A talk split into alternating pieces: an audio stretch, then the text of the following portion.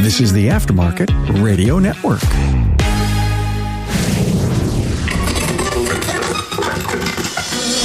In today's episode, my panel discusses hitting rock bottom and being able to climb out.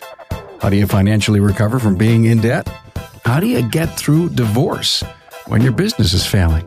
Why aren't more owners looking at themselves in the mirror and realizing that they are the problem and also the solution? Keep listening and find out.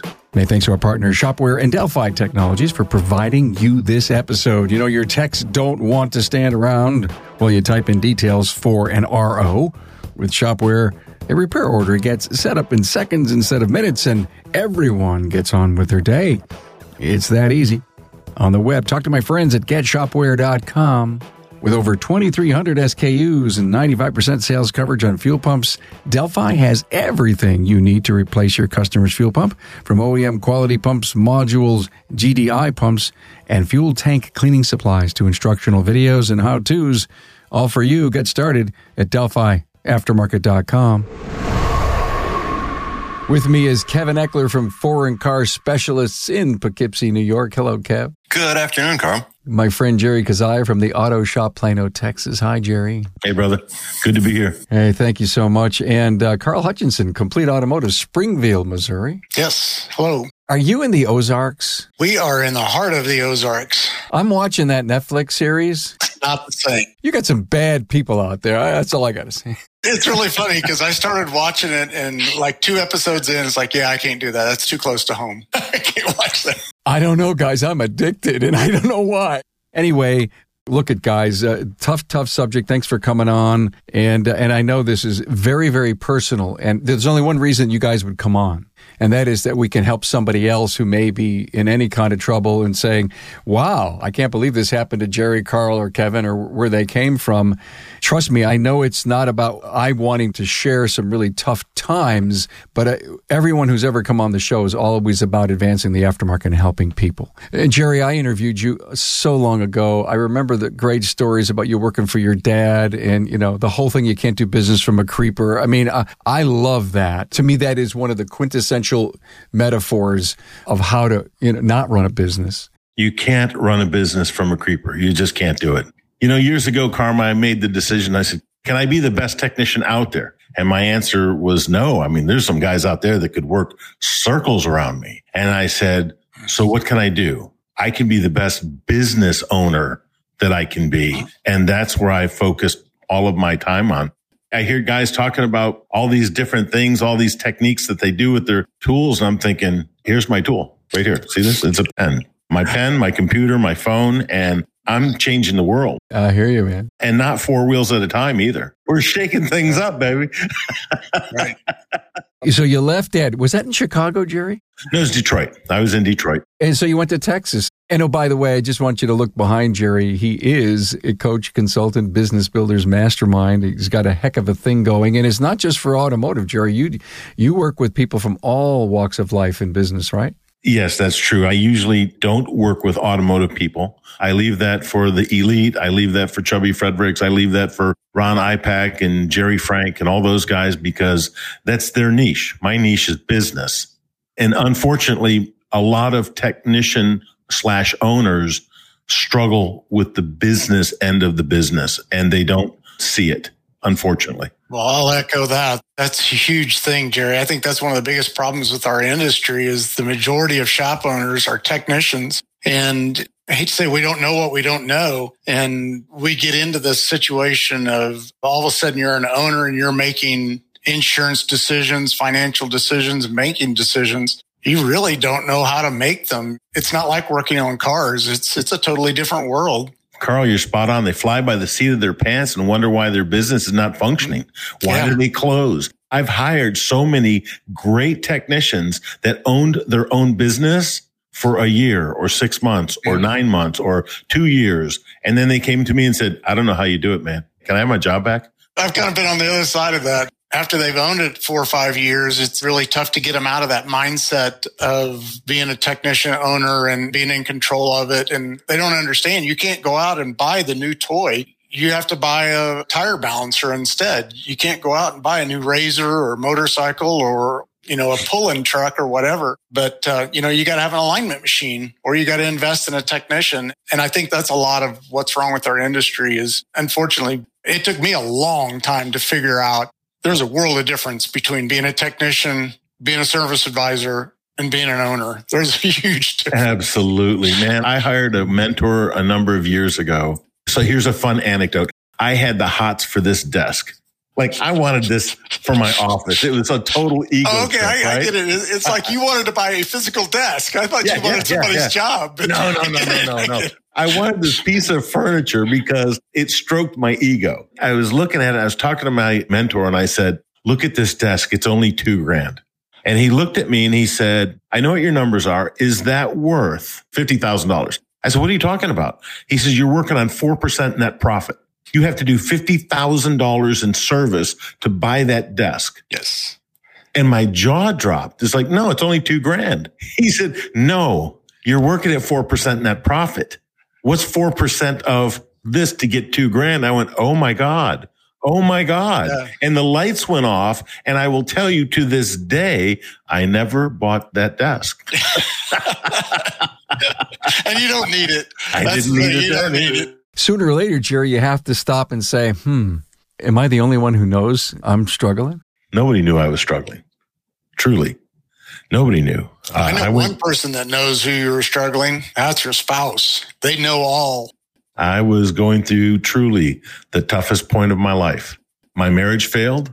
I got divorced. It was messy. It was drawn out, expensive, very expensive, seven digits. My businesses were struggling.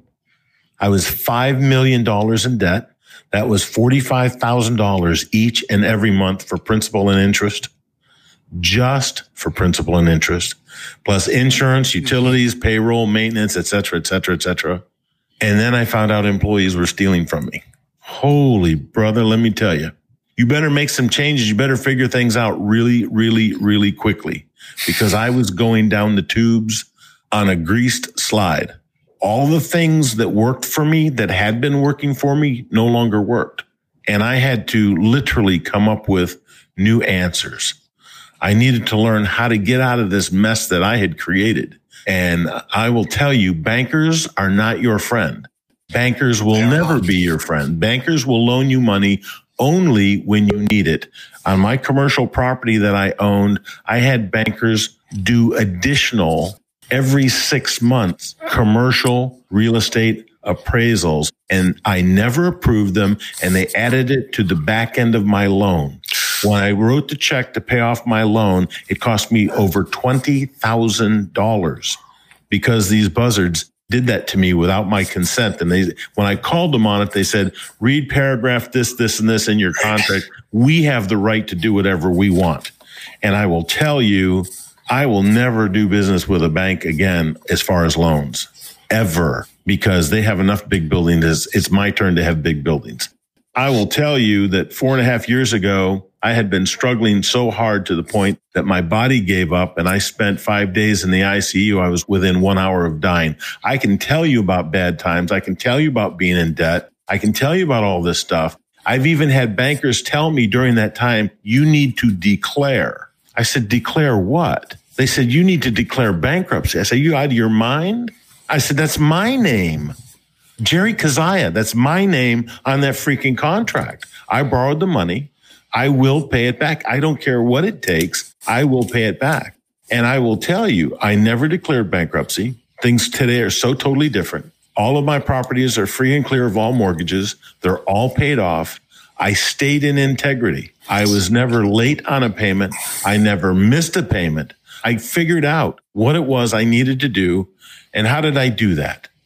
I hired a mentor. I hired a darn good mentor. Actually, at one time, I had five paid for business coaches and they were all in different areas to keep me on point. I listened to uplifting podcasts. I made sure that I had people to speak with, people to help me keep my thoughts on the positive. I exercised a lot, but more importantly, I never gave up. I never gave up. And my wife, just for the record, I got divorced and I was single literally 11 days. I was separated. I was legally separated from my first wife. In 11 days, I went on a date with my second wife and we've never been apart since. She was ribbing me about my notes and she says, mark down, tell everybody you drank a lot too. okay, so you did have a crutch. I'm human, for God's sake. I'm human. I, I promise. I, I, said, okay, Laura, I promise you, I, I, will make sure I say that on the air and it'll be recorded. And I'm still laughing about it.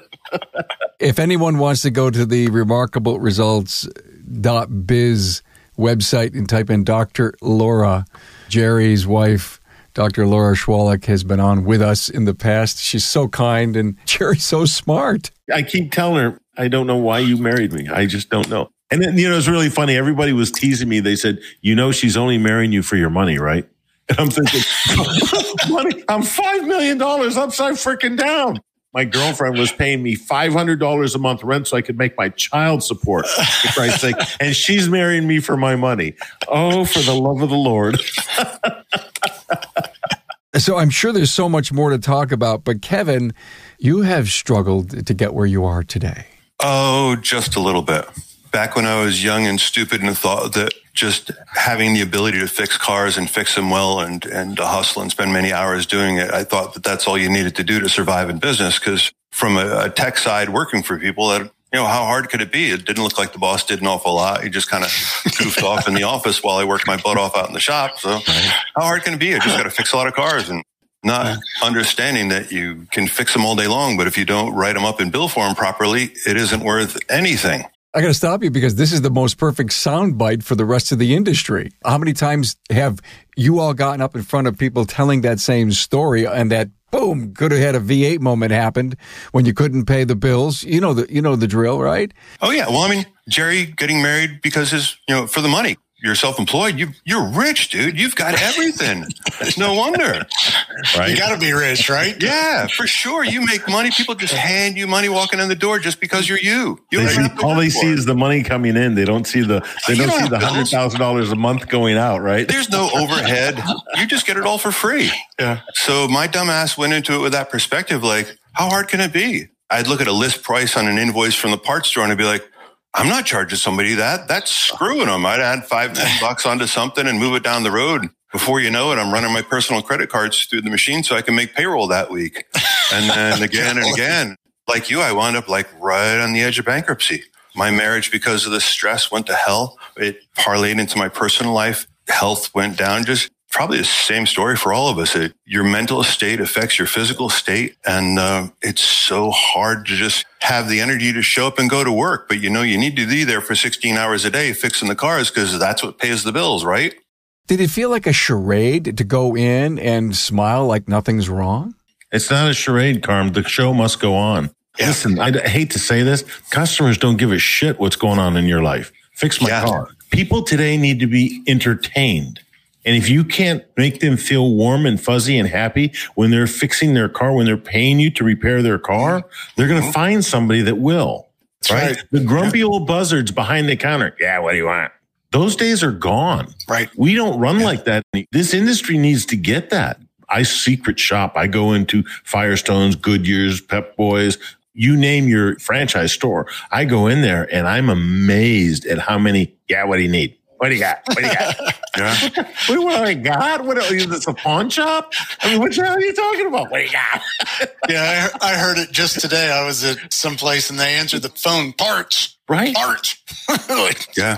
I, I, was in the Guru of the Month Club. I could fix just about anything because that's what I prided myself on. But as soon as I didn't have time to drop everybody else for somebody, I wasn't their hero in that moment. So mm-hmm. off yeah. they went to somebody else. So I, I learned after a whole lot of beating and abuse that people will take advantage of you all day long. You're the greatest. You're the best there ever was while you're fixing the problem right then and there. But come to paying the bill. Oh, Kev, I'll be back on Friday to pay that. Friday never came. Yeah. I and lost. It, imagine if you had thousand dollars in six months. If you had a nickel for every time you've heard you have a customer for life. Yeah. For sure. It's yeah, so true. I heard that today. Uh, oh Somebody wanted me to fix their tire pressures. Oh, but wait a minute. I can get my tires yeah, for $3 cheaper down the street. I had no idea what my value was. I prided myself on the feel good of fixing people's cars really well. So I didn't look at it like, well, I'm not some money grubbing greedy booger. I'm just, I'm going to help people and I'm going to fix cars really, really well. And it finally took me realizing that every dollar that I gave to a customer, because I'd discount the bill before I ever gave it to them. I'd look at them and go, right, I can't charge them that much because I didn't see my own value. And I discount the price down before they even got it. And then they'd try to beat me up even more because I kind of trained them to do that. And then I realized like, dude, you're stealing money out of my kid's pocket because every dollar I don't bring home is a dollar I don't have to take care of my son and my daughter. You're stealing money from my kids. That's where the line crosses. And I had to realize like, okay, the feel good is not as important as taking care of my kids. My ego needs to go to the side and I need to realize that I suck at running a business and that I'm not good at this at all. And it doesn't matter how good I fix cars. If I don't bill for it and people don't actually reach in their pocket and pay, because I can write a bill all I want, but if they don't come back to pay it, it isn't worth anything. And the combination of the two is a critical part that lets me be able to go, all right, we're eating today. You know, you get the clothes you need for school so you don't look like a bum when you walk in there. That we have a place to live that's stable, that you don't have to be like, where are we going to live tomorrow? How's this going? And I had to personally see it as a threat to my kids to get me to, to straighten my life out.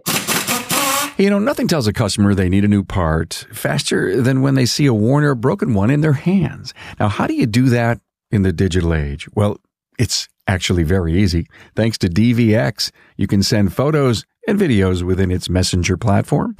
It's like nothing else you've ever seen in an auto repair SMS before. Take the best of an Amazon like experience and use it in your shop to show customers how great you are. DVX also makes it easy for customers to drop you a quick text or answer in the messenger bubble that arises from the repair order. It's like magic. Customers love seeing what they need to do and giving you a quick answer. You'll see your business's potential right in front of you. Your customers get on with their day and you get back to the repair. Everybody wins. It's time. Take it from me. GetShopware.com. As the trusted aftermarket brand for over 100 years, Delphi Technologies is by your side for every step of the repair process. The Delphi journey doesn't stop once the parts are ordered. Wherever your journey takes you, our quality parts gives you ease of mind when getting your customer's vehicle back on the road. Technicians know and trust Delphi as a quality brand. Each product undergoes rigorous testing to not only meet OE standards, but also enhance it in each opportunity. From 700 hours of spray testing on chassis components to fuel pumps tested for reliability up to 150,000 miles. And safety and reliability is paramount to help vehicles drive cleaner, better, and further throughout their lives. Delphi is also committed in developing products and services to prepare technicians for the future. Take advantage of how to videos on YouTube, technician led trainings, and our technical support line, and more. Turn to the aftermarket parts supplier with over 100 years of OEM trust and quality. Learn more about Delphi. Visit DelphiAftermarket.com. Did you ever stop and think and do some funny math in your head and try to figure out how much you left on the table until you turned it around? I don't even want to think of the hundreds of thousands oh, of dollars that no. that sat there and just hundreds of thousands of dollars just passed through. I spent damn um, near 20 years sucking at business. I sucked really bad at it the first five or six years. And then I only sucked kind of a little bit. It wasn't until I got a business coach and joined a peer to peer mentoring group that I realized that there's so much better ways to do this. And it's not about me making friends with the customer and them going, you're the greatest ever it feels cool, but it doesn't take care of the things that I need to take care of. It doesn't allow me to take care of my team. You need to have good people. I fortunately had some great people that stuck with me through my stupidity before I realized. And I lost some amazing people because I remember looking back and I'm embarrassed to think of what I paid people because I worked at a Porsche dealership in the early 90s. I made eight bucks an hour at one. And when I left, making 11 and change. Wow. Their door rate, I think, was 89. And so I didn't yeah. see a perceived value for myself. So I didn't project that to anybody else. I went to one management class courtesy of one of our local parts stores. Like, dude, you need some help. You should go to this management class. And I went from feeling like I was on an island to I was on an island full of shark infested water because this dude wanted my bank account something fierce. It wasn't like, and it was like a cult. It wasn't like, Hey, how can I get better at business? It was like right. joining a cult. This guy wanted fingers into everything. But Kevin, were you afraid of that uh, because you really didn't know? I didn't know what it was like going into it, but the further I got into I think it was a two day class, it started not feeling good. So can you imagine the fear that he had in not knowing what he didn't know and then the fear of you reach out for help and it's somebody really aggressive and pushing him like, holy crap, I'll figure this out on my own. If this is what help is, I don't need this. So that brought on like another five years more at the struggling and sucking because the help that I reached out for was that's tough getting bad help. I mean, yeah. I think we all reached a, a, point in, in our business life and our personal life that we decided that, Hey, I need some help because I don't know what the next step is. I mean, yeah. we had hit a ceiling and, and it's just, we don't know how to get over it, get through it. Kind of what my thing was is I reached out for help and I think we all had some great mentors around us and really that circle of influence of saying, you know, when I asked for help, it was who where do yeah. I find help? And then yeah. the mentors said, well, I've already been there, done that. Mm-hmm. And this is where you need to go. These are the questions you need to ask. What they didn't tell me was how uncomfortable I was going to be doing all of that. oh yeah. I mean, you think back 25 years ago, damn near 30 years ago, I started into this. There wasn't an internet. There was no Facebook. MySpace was just kind of becoming a thing. We were still on dial up. There were like chat groups and stuff, but there was no known support groups that you could join. Like nowadays, right. you can type in and search, and there's all kinds of different support groups you can join into. You went to the library or you talked to friends. That right. was it. I want to talk about asking for help. I was a young shop owner. I'd only had my business going for not even two years. And this guy comes in and tells me, he says, I'm going to be your hero. I don't need a freaking hero, dude. I'm like, I'm the hero. I'm the guy that fixes everybody's stuff, right? I'm the hero. Mm-hmm. I had my ego go. He says, no, you don't understand. I said, how are you going to be my hero? He says, I'm going to save your life with the IRS. Three little letters that gets everybody's yes. attention. IRS. Okay. You have my undivided. How are you going to be my hero? he says, I'm going to take care of all of your employment taxes. I'll file your quarterly reports. I'll take care of all that stuff for you. And I said, okay, cool. And he said, I'm going to charge you this much. A little bit of money. All right, that's cool. We went through and it took five quarters. So a year and three months. And this guy would come by and he'd say, Hey, I saw that you were busy last week. So I just went ahead and I paid the IRS for your 941s and I filed it for you. So here's your copy. Just write me a check. Oh. And, and, so I write him a check for the entire quarter's worth of stuff. And after five quarters, it's a year and three months, this fella, I'll leave the names out. He's standing at my counter one day. I'm talking to a customer, checking, delivering the vehicle. And uh, I said, Can I help you? He walks I, He said, No, go ahead. I'll wait. I said, Okay. He waits. The lady leaves. And I said, What can I do for you? Now I'm around the, the counter on his side of the counter because I walked the lady out to her car and came back in, right? I said, What can I do for you? He said, uh, I'm so and so of the U.S. Treasury Department Internal Revenue Division collections. I said, yeah, what can I do for you? He goes, do you know what a 941 is? And in my typical smart aleck self, I said, it's after 940 and before 942. I, I don't know what. this is like circa. Wrong 19- it there. Yeah, right. you think? this is circa 1985. This guy grabbed me by my lapels, threw me up against the wall, shoved his badge in my face. I could see his pistol inside his coat. And he was threatening me with everything from taking my home, my business, my cars, et cetera, et cetera, et cetera. I said, but look, I've got the receipts. I paid the guy. Here's the checks. You didn't pay us. You paid him. He never paid us. We never got your money. By the time it got all done, those those five quarters cost me seventy three thousand dollars, penalties, interest, et cetera, et cetera. So the caution that we run into, and Kevin, you addressed it, you partially right when you ask for help. How do you know that it's, it's legitimate it's help? help? Yeah. yeah. Today, it's a heck of a lot easier back in 1985 we show, i mean we're 10 years before the internet what the hell did i how would yeah. you know right yeah and the I guy was, was, local. He was literally across the street from me. Well, let me tell you, after the IRS agent came and knocked on my door, I kicked his in and he had gone. Office was vacated. So I had no recourse other than to sit with those people from the three letters that everybody loves and deal with it. It was a bad time in my life on top of everything else, trying to figure out how to run a business, et cetera, et cetera. Wow. So, wow. Make sure that when you're asking for help, people have at least some place, eh, you know, like, where am I going today? I own everything. I own the whole corner. I'm here to help people. Right. Nice. I was a day late on a postmark on a sales tax, right amount and everything, but it, the postmark was one day late and it cost me $3,800 in fines and penalties. Yeah. And that was 25 plus years ago. Yeah. The government does not play. Mm-mm. They like your money a lot. More than we do. And they're willing to fight you over it. We were going to talk about the Who thing that Carl brought up. You know, eh, Come on, Harm. Get Harmon's a who. Jerry, that's a good Who story, but that's a real good Who story. I'm not even going to tell this story about someone walking in and telling an individual how he was going to help them sell his business. And oh, by the way, if you have an internal candidate that you want to sell it to, you really need to be concerned with the IRS and how they may treat the gift tax if you sell it for too little. I don't know, guys. You've been around a little bit, and that was a huge uh, come on.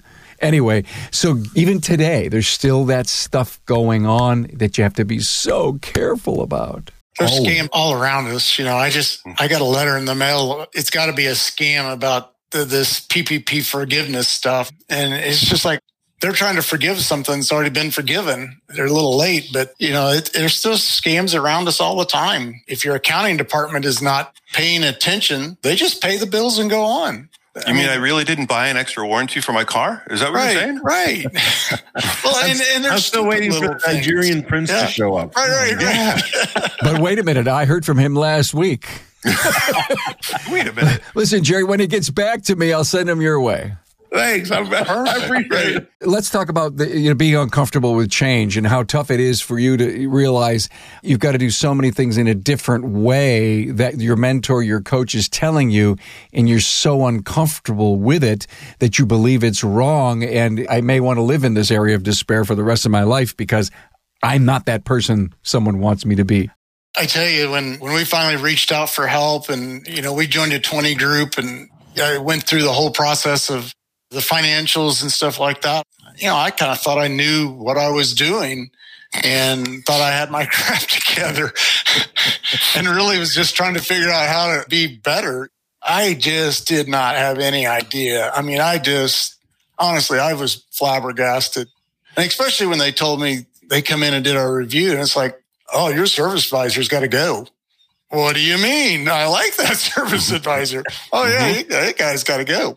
It's like, man, you talk about being uncomfortable and just uh, everything had to change. And honestly, I, I didn't know that it was broken. I thought it was great.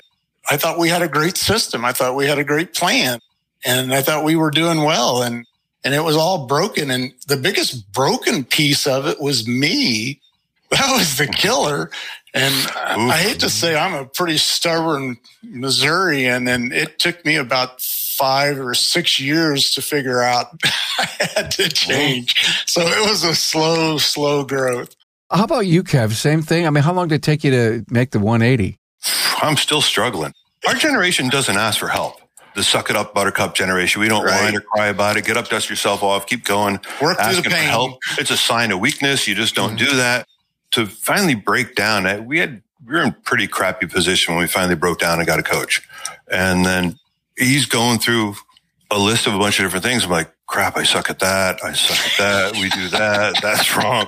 That's wrong. I suck at that That's right. and and I had to feel better about myself. I had convinced myself that doing certain things was a moral conflict. Like I can't charge that. That's unethical. And I had convinced myself that it was unethical because somehow I saw profit as dirty or wrong and taking advantage of people rather than that's the purpose of business and to take care of your team and your family. I adjusted how I felt about things to justify it to myself that I wasn't wrong for doing it. There was no longer an absolute that I measured myself by. I measured myself off my feelings rather than facts and numbers and figures. Yeah, change. The problem's here. Me adjusting to accepting that a parts matrix, a labor matrix. I was so unregimented that, you know, like I said, I'd look at this part slips from the parts store. I'm like, I can't charge list. Sometimes I'd put 10 bucks on it. Sometimes it'd be 25. Sometimes I'd Right. use percentage of a margin. I was so all over the place. How can you measure and see where you're failing or where you need to improve when I was just winging everything? So there's no patterns to anything. So when you step back and you look, you go, man, you're loose all over the place. It's not like, hey, we're doing well here, but if we tweak this a little bit, we could do a lot better with that. There's no looking at any model to see where I failed with there because it was just like, it's all over. I wasn't real standardized on my labor. Like, okay, well, the book says five, but I'm pretty sure I can do it in two. And then I get my ass kicked and it takes seven. So it wasn't, right. you know, everywhere that you could do something stupid. You were playing with fire. I mean, you literally had gasoline in a matchbook. Damn straight I did. But I was invincible. you weren't going to beat me. I could fix anything. Just ask me. I'll tell you, except arm myself. That was the only thing they couldn't fix. And thank God Cecil's strong willed and hard headed a little bit, cares enough to stick with it. Cause from the outside, I am not a pleasant person to deal with. I am stubborn and I can justify the hell out of anything. And I was the biggest problem. Like you said, Carl, accepting that I have to change. The problem's me, right? No. yes, that's Absolutely. my wife's in the background going, "Yeah, yeah, yeah." Mm-hmm. Yeah, I'm sure Lisa's cheering right now, going, "You tell him."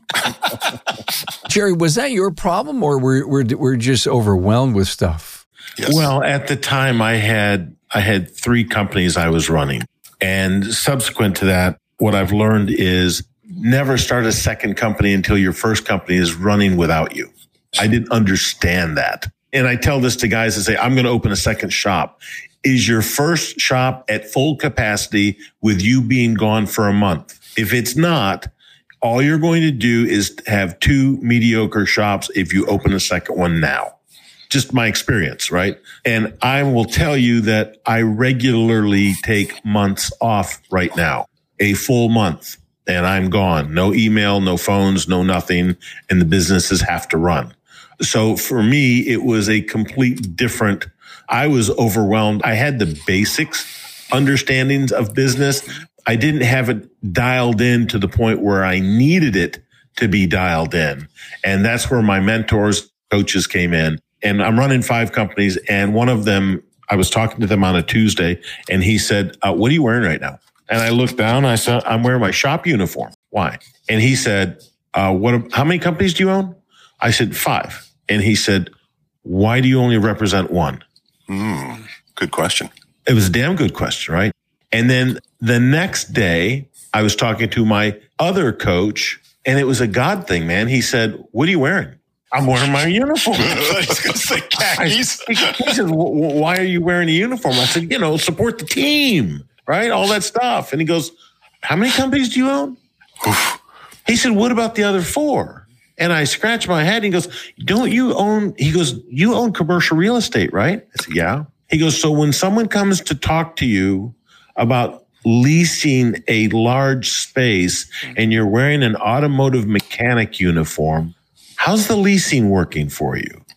And I'll tell you, I, I am not exaggerating. I had a lot of space that was vacant. And the next day I had an appointment to show some, a large space, 10,000 square feet space.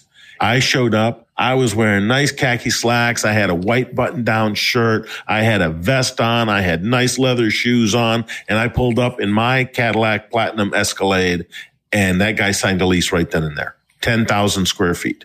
Nice. And after we got to know each other, he literally told me, he said, I want you to know something. If you had shown up in your uniform, I would not even have spoken with you. Now, that's a, a thing on society. Yes my freaking what I wear doesn't make a damn difference of who I am or what I know or what I do or what I'm capable of.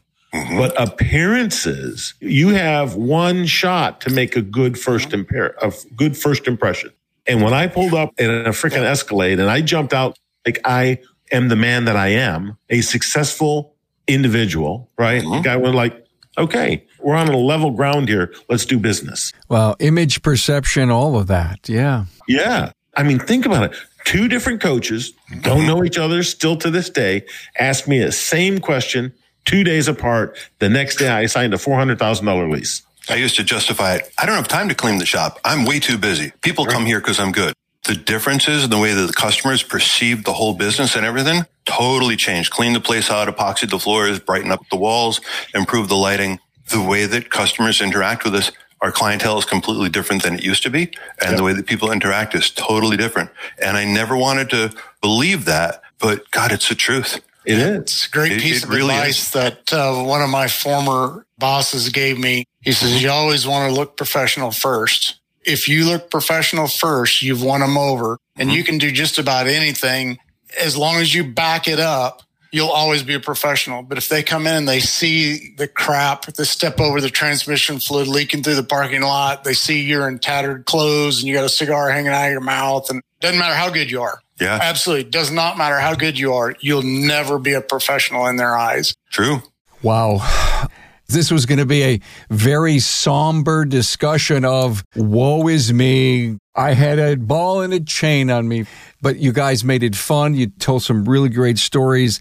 I have a question for you all, and let's just see how we can tie this all up. And I, my thought is about recovery time. You know, there's a point in time where you realize, okay, uh, you've told all the great stories. I finally found myself, my direction, my coach, my mentor, and I accepted it. And if someone's listening to this and says, well, did it take Jerry 10 years? I don't think I have the guts to do that. You know, Kevin, you talk about recovery time from the revelation that you have to change.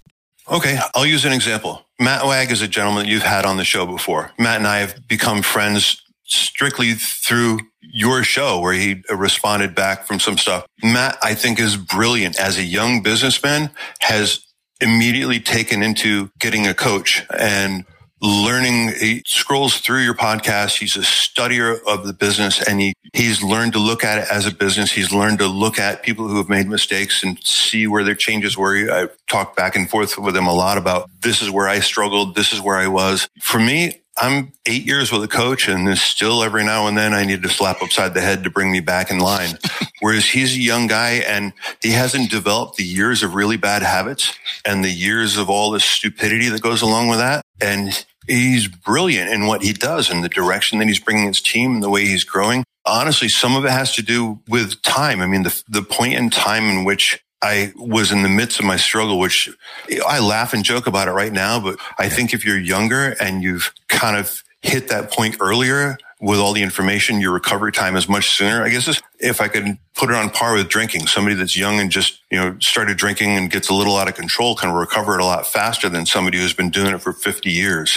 And then, you know, you struggle every single day and it's in the back of your mind constantly. So for me, it's been a long, hard struggle coming and not falling back into the old habits. I am not in the office right now, bills. I'll, I'll critique them technically, but I stay away from the number side of the bill because that's still an area where I, I mean, I see the value of our guys and our team, what we provide.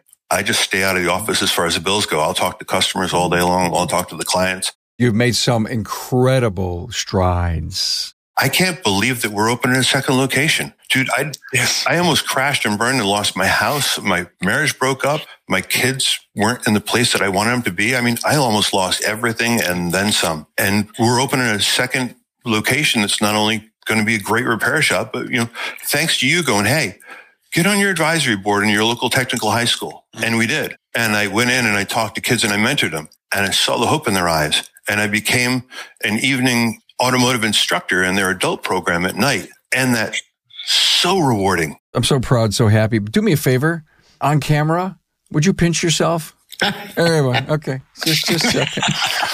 I stand in front of the building that we just got the building permit for, and I look at it and I go, regular people don't own stuff like this. Faceless corporations have this pillage and plunder people. You have to be humble before you can be proud, okay? But you should be very proud right now. Yeah. And I'm proud of my team. Working with your wife is a struggle, but Lisa works her ass off in the business and she's amazing to work with. We don't always have the greatest of days together. I think that's part of being married and having different personalities, but having great support, someone that can talk to you honestly and go, Hey, I think you're starting to go off the track again. There's a way to say it. We'll bring somebody around. There's a way to say it that'll put up all the defenses and bring on a wall and a war. a wall and a war. Hmm. hiding behind your defenses and you're launching fireballs because your ego gets in the middle of it. But she has a way of approaching me most times that goes, Hey, you know, I think we're starting to do that. We need to come back in this way. My shop foreman is like, dude, are you under a lot of stress lately? Cause you're a little bit of a jerk right now. Uh, I'm like, whoa, okay, I'll bring that back in. And I greatly appreciate his honesty. He's taken ownership in this and he's mentoring the guys. Um, I've got some young guys that he's making sure that they're on track with their learning. It's like, you know, we need to make sure that they've got their hours of training time in and they're up on this. They're coming on their certifications. Mm-hmm. And I've got a great team that I'm so proud of. You're right. We fall off the track and we're not paying attention. So thank you for that. I, I so appreciate that. Carl, recovery, any great advice to give our listener? I love what Kevin said. You know, the longer you've done things poorly and you have all these bad habits, the longer oh, yeah. it takes to break them. And the longer you hang on to them because you know they work. They're safe. Um, I've, and they're comfortable. yeah, the guys that come into this industry, the I call them the young guns. You know, the, they they come in and it's just like, my God, they're doing like three times what we're doing in a year, and it's like, how do you do that? And it's like, well, how they don't know so any quick? different. They just do what they've been told, and and and they just they just excel at it. But I really think the recovery time is as quick as you're going to allow it to be when you get out of your own way. And you got to go back to trusting the people around you, trust your mentors, trust your circle of influence. And man, for me, that was hard. I have a lot of trust issues. And uh, when you finally decide that, hey, you know, they know more than I do, let me try that. I tell you what, let me just try that for a day. Let me try it for a week. And then you figure out, well, that works. I think everybody has to give themselves some space to grow. The thing is, is you got to decide. You just got to decide. There's got to be a point in time that you say, I don't know, or I'm stuck, or I can't make my payment, or I can't buy groceries. And you got to decide to do something. And then from then on, for us, it's been great. I mean, it's been a long haul because I was a jerk, and uh, and I know it. But uh, I think everybody's recovery is going to be different based on really what are their goals? What do they call success? Hey, Jerry, I'm going to give you the last word on this recovery thing. Do goals figure in here at all? Absolutely. Without question. And I'll just tell you, both guys have hit on something already. And as a business coach, I want to say that it's much easier for me to help someone as they start their business as opposed to someone who's been in business for 30 years and I have to kick out all those terrible bad habits that they've created. It's easier to start on the right path than to change the, sh- the direction. As far as my recovery, it started off when I decided, as Carl said, you must decide. And I decided I'm either going to go down in flames or I'm going to make a shit ton of money. And I, I'm just telling you, I increased my labor rate by 35% in one swift key punch, 35%. My service advisors, their eyes bugged out. We increased our parts matrix and they said, you're going to go out of business. I said, and I'm going to go out with a shit ton of money too, because I'm tired of working for free. I've got enough friends. You know, hey, can you do me a favor, buddy? No, I'm done with that. I'm here to, mm-hmm. I, I, have a look at the end of the day. I, I, I got this much time left, this much, right? See all these gray hairs? I've earned them as that timeline gets shorter, you get more and more serious about what it is that you want with the rest of your life. And I'll mm-hmm. tell you, the reason most people don't get what they want is because they don't know what they want. They never take Bingo. the time to figure out what it is that they want. I have a with business builders. That's the first thing that we have every single coaching client do. It's a 45 minute exercise. If you like, I'll give it to you, Carm. You can give it to your people on your show, but I will tell you that the people that we give it to never do the exercise. Historically, never do it. If they don't pay, they don't pay attention. Listen to that again. If they don't pay, they don't pay attention. The recovery starts when you decide to make a difference in your own life and to figure out what the heck it is that you want with the rest of your life and when you want it by and why you want it. When you add the why to it, when you understand the why, the how is irrelevant. The how will figure itself out. You just have to know what and why because I want to make a million dollars a year. Okay. What are you going to do with it? How will that change your life? Will that change your life? What kind of philanthropic gifts will you create? Oh, I'm just going to put it in the bank. I'm going to buy a Lamborghini. What the hell are you going to do with it? I mean, realistic, realistic. I mean, come on. What are you going to do with a Lamborghini or a Ferrari? Now, I mean, we don't live in that world. So let's figure out what it is that you really want, what it is that will really get you to where you want to be, and then get there. It's simple. Recovery, in my case, I started making money the first month I changed my mind. Like, boom, I said, I'm done being broke. I'm effing done being broke. I mm-hmm. want to be able to provide for my wife. I want to provide for my kids. I want to provide for me and I want to travel. And Carm, as you know, except for the last two years, I've spent 11 years traveling the world. We travel an average of 130 days a year while running seven companies. And by the way, we've had three successful exits. So now I'm down to four, but I just bought a cattle ranch. So hmm. I wanted to be a cowboy. I don't know if, if you know this, Jerry, but you're contributing to climate change. no, no, no, you don't understand. We're raising grasshoppers now. I've got really smart grasshoppers and I'm training them to say moo. Hopefully, really you're not growing that locust really that they talk about. Grasshoppers, man. I mean, I'm telling these suckers are huge. They're like 1,500 pounds. and they go moo. Some of them horns. I don't get it. Climbing out of despair, and we probably laughed so much because I guess it really takes that human side of someone wanting to come out and tell you about, you know, your story and be able to look back and laugh. Jerry, you made such a great point about the timeline. And when we're a little younger, we don't feel it, and tomorrow's never going to get here, and I've got time to screw another couple years. I keep digging the hole that I'm in, and then then when you get to have a little gray, you say, "Look at what I wasted." Listen, I do this for a living to advance the aftermarket, and every time I get done with an episode, I just say one thing: "Thank you for being here," and then I turn off the studio and I walk out and I say, "I hope this episode will change just one." life in the industry. Start your retirement now. Can I give you a visual? I don't know if you guys remember. I, I, go back a long time. It was the early 90s Chevrolet Suburban, the round bodied Suburban. When it mm-hmm. first came out, I was drooling. I drove an 87 Suburban at the time. And I was drooling at that one of those. I saw it go down the street and my customer, I'm standing at the window of my shop and the customer standing there. He goes, what are you looking at? I go, man, look at that Suburban. Isn't it beautiful? He said, well, why don't you go buy the darn thing? I said, oh, no, no, no, I can't afford that. All this stuff, right? The guy was brilliant. He took a tape measure and he pulled it out. And at the time, the life expectancy of a man in the USA was 70 years of age. And he pulled it out to 70 inches. And he said, how old are you?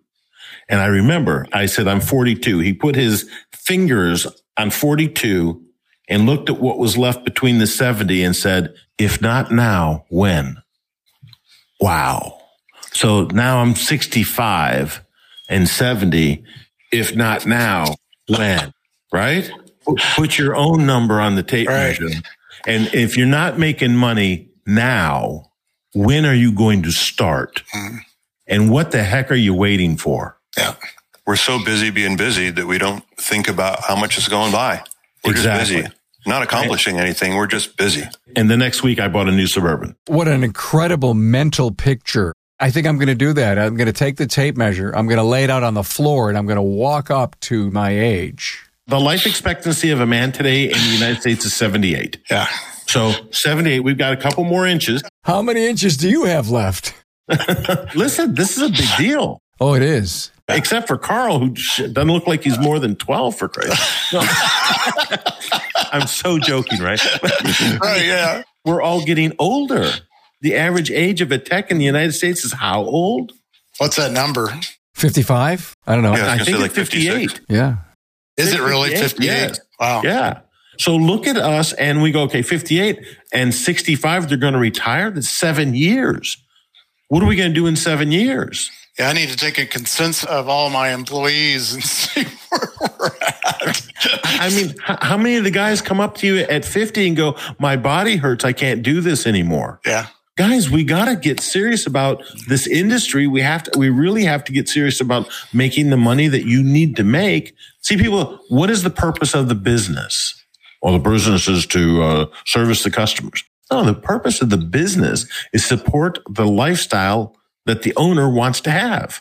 If not now, when? You're right, Jerry, but I also I don't want to leave the business family on the side. And again, a whole nother episode on how we take care of our people. Oh, it's all about your people. No, no, no. It's all about right, your people. If I don't have good people, I don't have anything. You can't take care of you if they don't take care of the business with you. Take care of your people, they take care of the business. We could go on for hours. This has been too much fun. Thank you for all of the great analogies, guys. I recommend that everyone takes a tape measure out and literally, with all of your own people, really do this and walk, if you will, the ruler of life and, and, and try to make the decisions that are going to really have a profound effect on you and your family and your, and your people. Kevin Eckler, foreign car specialist, Poughkeepsie.